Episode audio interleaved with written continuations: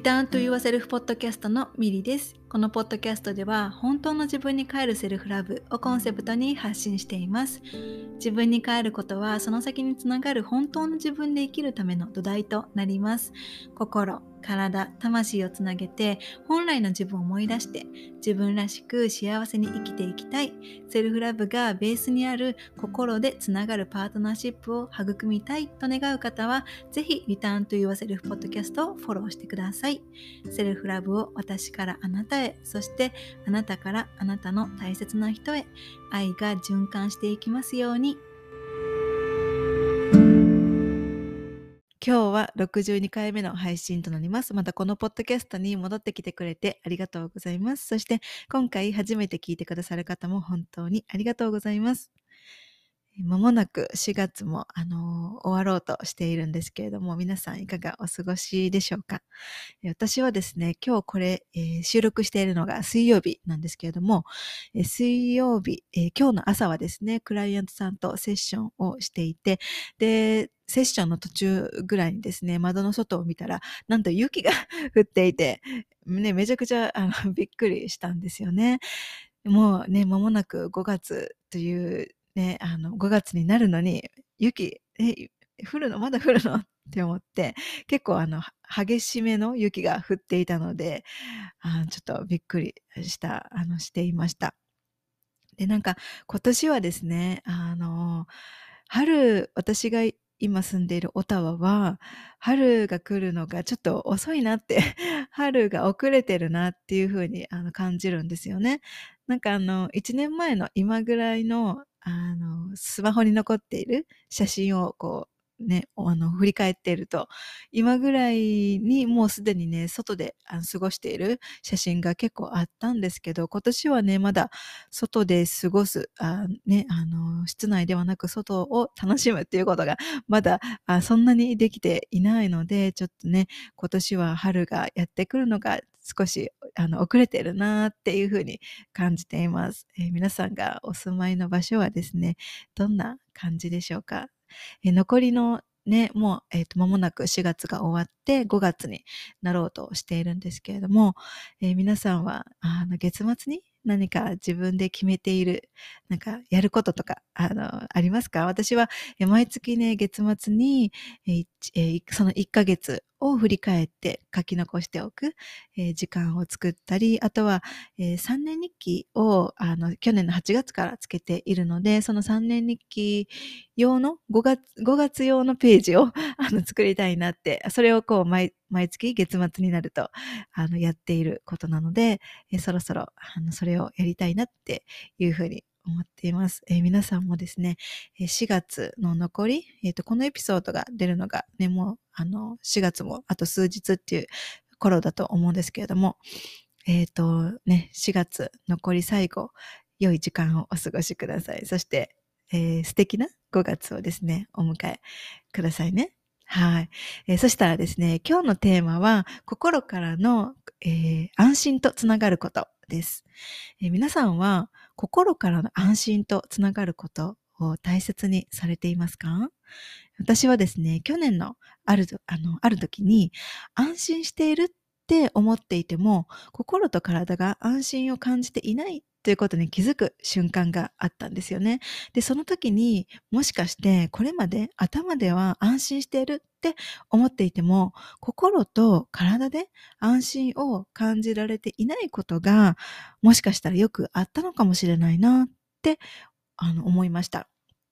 で、どうして頭では安心しているって思っていても、心と体が安心を感じられていない瞬間があったということに気づいたかというと、私はその時にあのオンライン講座を受けていて、で、それがとても安心の場で、えー心地よい時間を過ごしていたんですね。でも、その時にふっと人の目を気にする思考が出てきたことで、その瞬間に自分の心と体から安心とのつながりが途切れたのを感じたんですよね。で、少しでも安心と調和をしない思考が出てきたことで、こんなにも簡単に安心とのつながりが途切れてしまうんだっていうのを実感したときに、心からの安心を感じることって案外難しいんだなって思ったんですよね。で、これまで安心を感じているっっていうふうに表面的には思っていたようで、それはもしかしたら心からの安心ではなかったのかもしれないなっていうふうにその時にあの思いました。で、去年の年末くらいからですね、えー、もっと心からの安心とつながる時間を大切にしたいなっていうふうに思うようになって、で、それが私のこの2022年の意図の一つになったんですよね。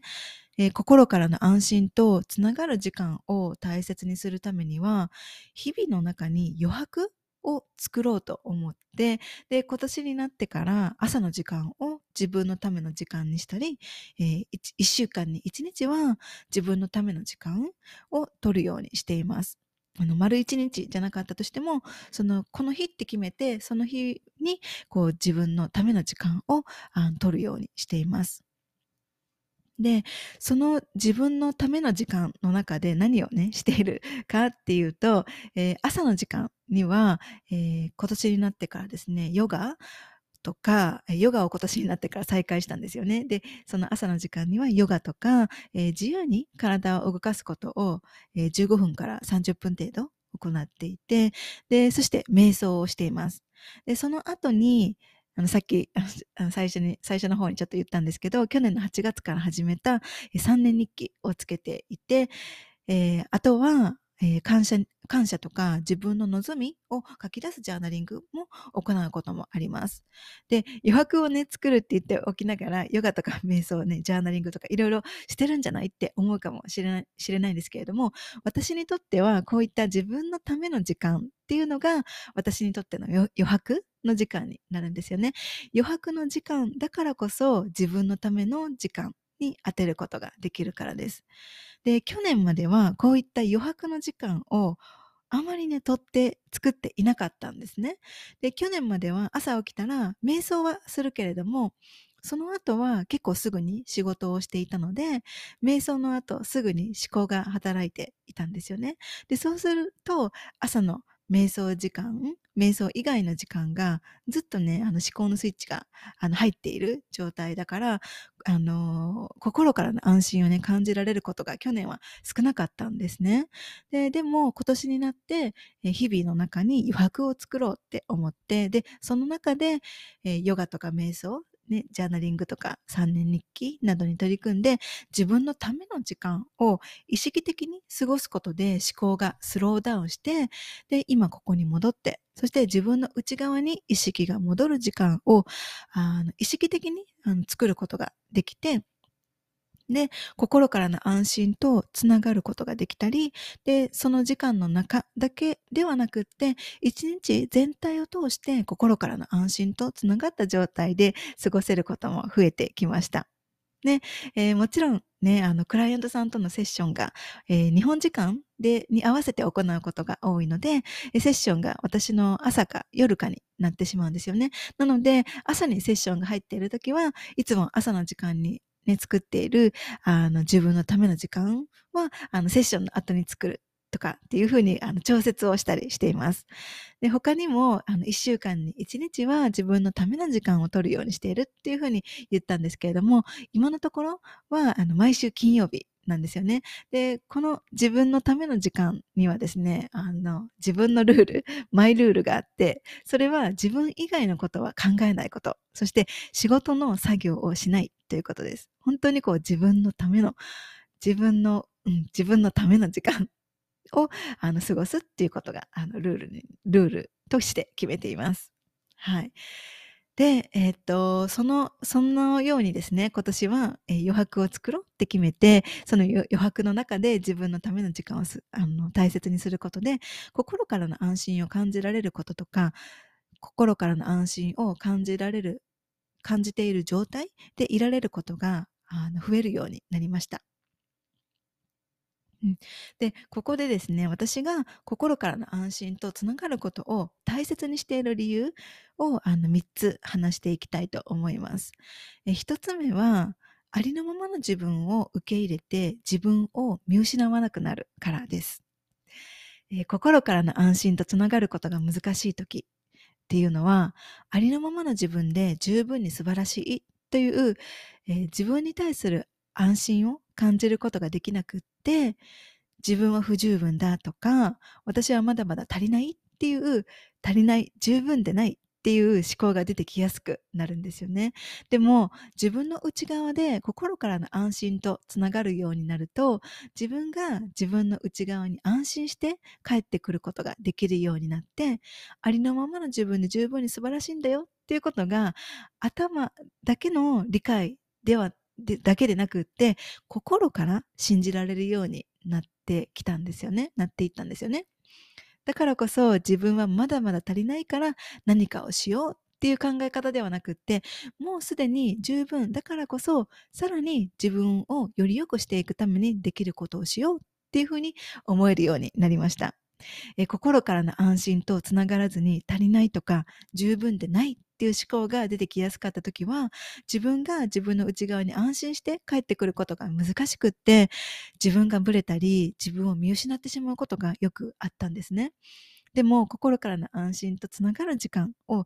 意識的に大切にすることによって自分が自分の内側に安心して帰ってこれるようになってそしてありのままの自分で十分に素晴らしいということを心から信じられるようになってきてですね自分を見失ったりブレてしまうということがあの減っていきました。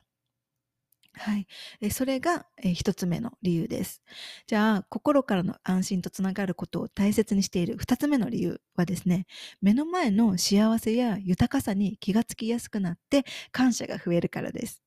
えこれは先ほど1つ目の理由のところで心からの安心とつながることが難しい時は、え自分に対して足りないとか十分でないっていう思考が出てきやすくなるっていうふうに話したんですけれどもそれとあのそこにつながっていて心からの安心とつながることで安心と調和をした状態で目の前の世界を見ることができるんですよね。そうすると幸せがないとか豊かさが足りないっていう見方から目の前にもうすでにある幸せや豊かさに気がつきやすくなっていきました。でもちろんこれまでにも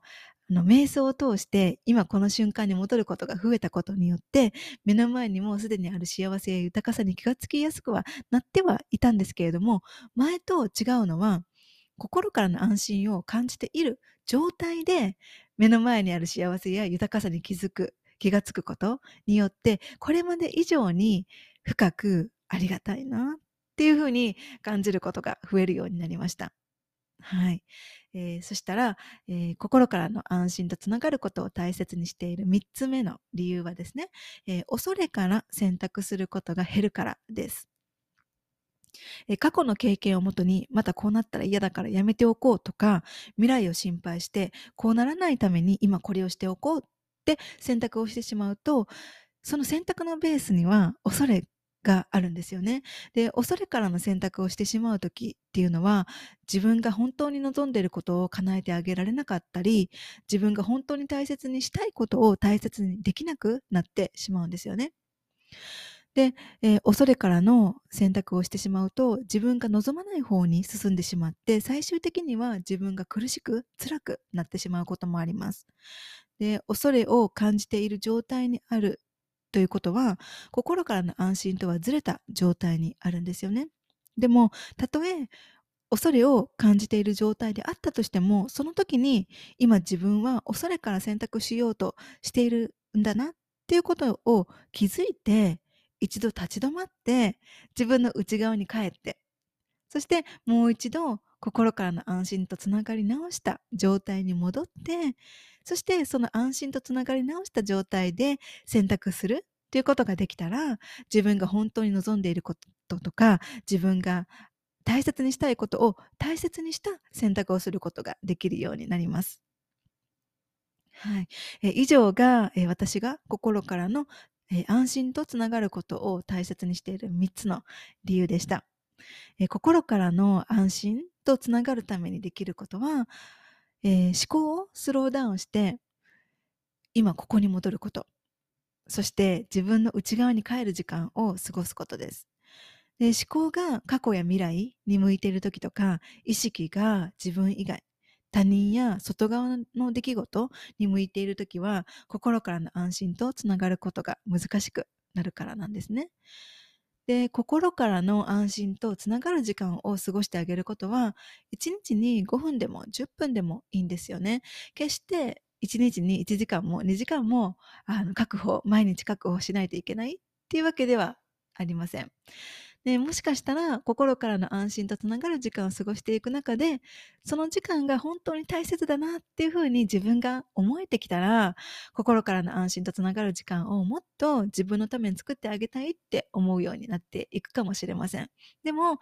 まずはあの5分でも10分でもそこから始めていくことそこから、えー、自分のためにそういった時間を過ごしてあげることが大切だなって思います。で、生きているといろんな感情を感じるし、日々いろんな体験をすると常に心からの安心とつながった状態でいられるっていうことは難しいと思うんですよね。でも一日に少しずつでもいいので、心からの安心とつながる時間を過ごすことを積み重ねることで、自分の心と体が心からの安心の感覚を覚えていくようになります。そうすると、心からの安心が途切れてしまった時、に、えー、自分の内側での感覚の違いとか違和感に気がつきやすくなってその時にその状態のままにしておくのではなくって安心とつながっていない状態のままにしておくのではなくってまた自分のために思考をスローダウンして今ここに戻って、そして自分の内側に帰る時間を過ごすことで、心からの安心とつながり直すことを自分のために選んでいくことができるようになっていくんですよね。そうすると、心からの安心とつながった状態でいられることが増えていって、それが自分のあり方、心からの安心とつながった状態でいるっていうのが自分のあり方になっていくんですよね。うん、え心からの安心とつながることを大切に生きるようになると先ほど私が、ね、あの3つの理由のところで話したようにありのままの自分を受け入れて自分を見失わなくなったりです。とか目の前の幸せや豊かさに気がつきやすくなって感謝が増えたり。あとは恐れから選択することが減っていったりとですね、人生で一番のパートナーであり、ベストフレンドである自分を自分自身を大切にして、そして恐れではなくって自分が望むこととか自分が大切にしていることを大切にできることで自分らしく幸せに生きていくことへとつながっていきます。はい。えー、ここまで聞いてくださった皆様はですね、心からの安心とつながる時間を、えー、普段大切にされていますか、えー、思考をスローダウンして、今ここに戻ってそして自分の内側に帰る時間を、えー、自分のために過ごして、そして心から、心からの安心とつながる時間を大切にしていきたいっていう方は、えー、間もなく5月1日から始まるリターンと言わせるフコミュニティが始まるので、えー、そちらで、えー、ぜひお会いしましょう。えー、リターンと言わせるフコミュニティはですね、次回えー、5月1日からの1ヶ月間なんですけれども、次回で7回目の開催となります。心と体をつなげて、自分をありのままに感じて、そして本当の自分に気づいていくための自分の内側に帰る時間を大切に過ごす1ヶ月間の女性限定コミュニティです。思考をスローダウンして感情、感覚をありのままに感じていくことで自分の内側、そして本当の自分へと帰っていきます。コミュニティでは21日間瞑想とか感情を通して本当の自分を知るソウルワークに取り組んで思考をスローダウンして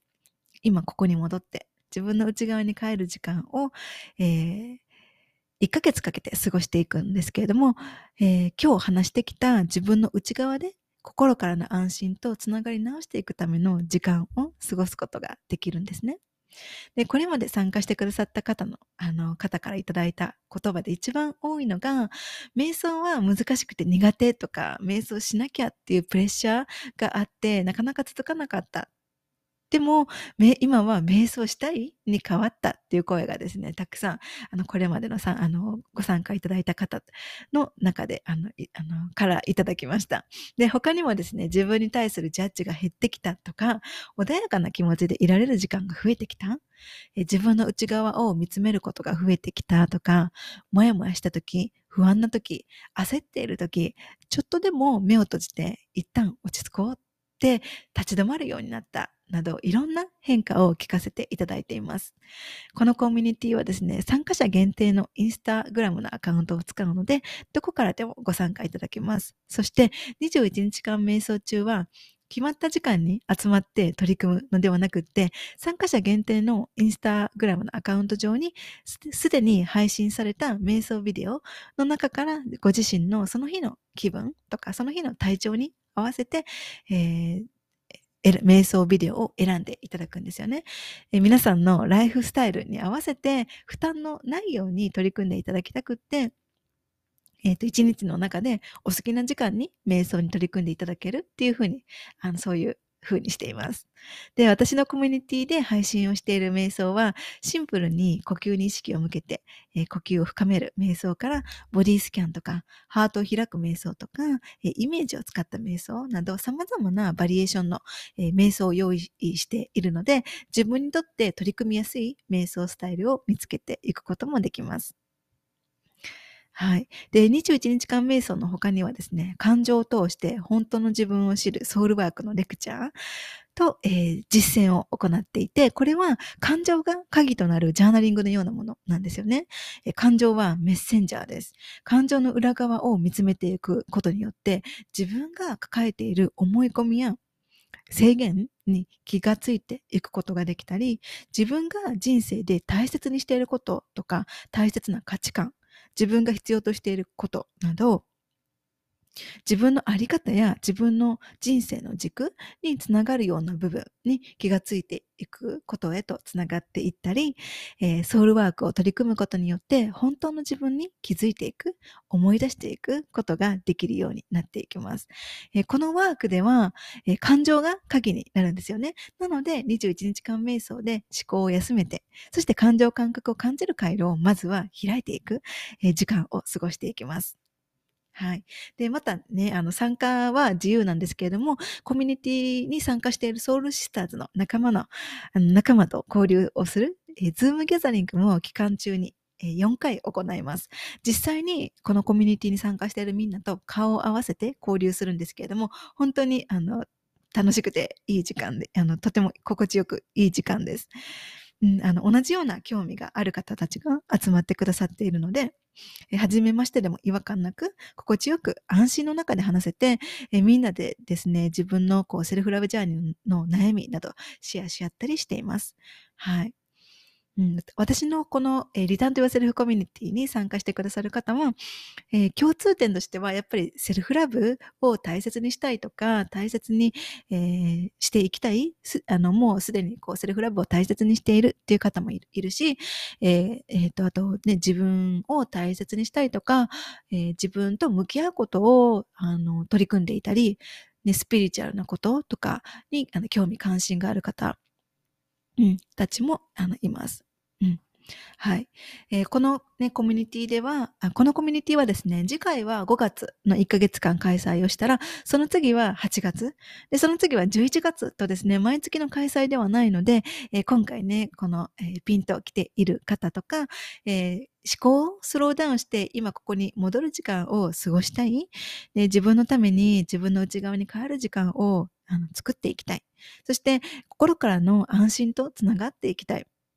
えー、そしてセルフラブ、セルフケア、セルフヒーリングに瞑想や感情と寄り添うソウルワークによる内観を取り入れていきたいとか、えー、目の前のことや思考に振り回されずにに生きていきたい。そして自分の心に寄り添って安心して帰ってくることのできる場所を自分の内側に育みたいとか、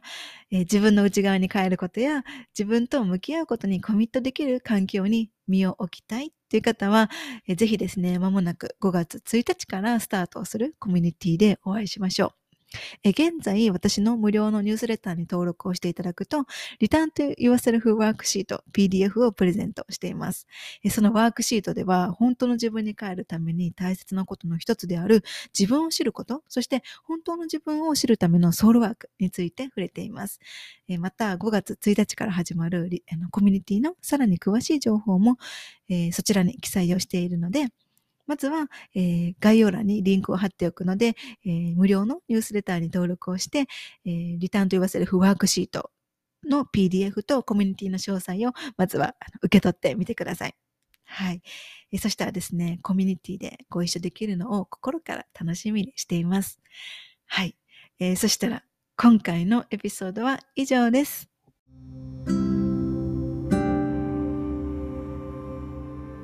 エピソードを最後まで聞いてくださってありがとうございました。私の日々の発信はインスタグラムミリカルナをフォローしてください。また自分に帰るセルフラブに関してこんな内容を話してほしいなどがあればお気軽にメッセージいただけると嬉しいです。そしてセルフラブのことやこのポッドキャストのエピソードが必要な方が周りにいらっしゃればぜひシェアをしてあげてください。これを聞いてくださった皆様が今どこにいて何をしていても今この瞬間が幸せでありますように。それではまた次回の配信でお会いしましょう。またね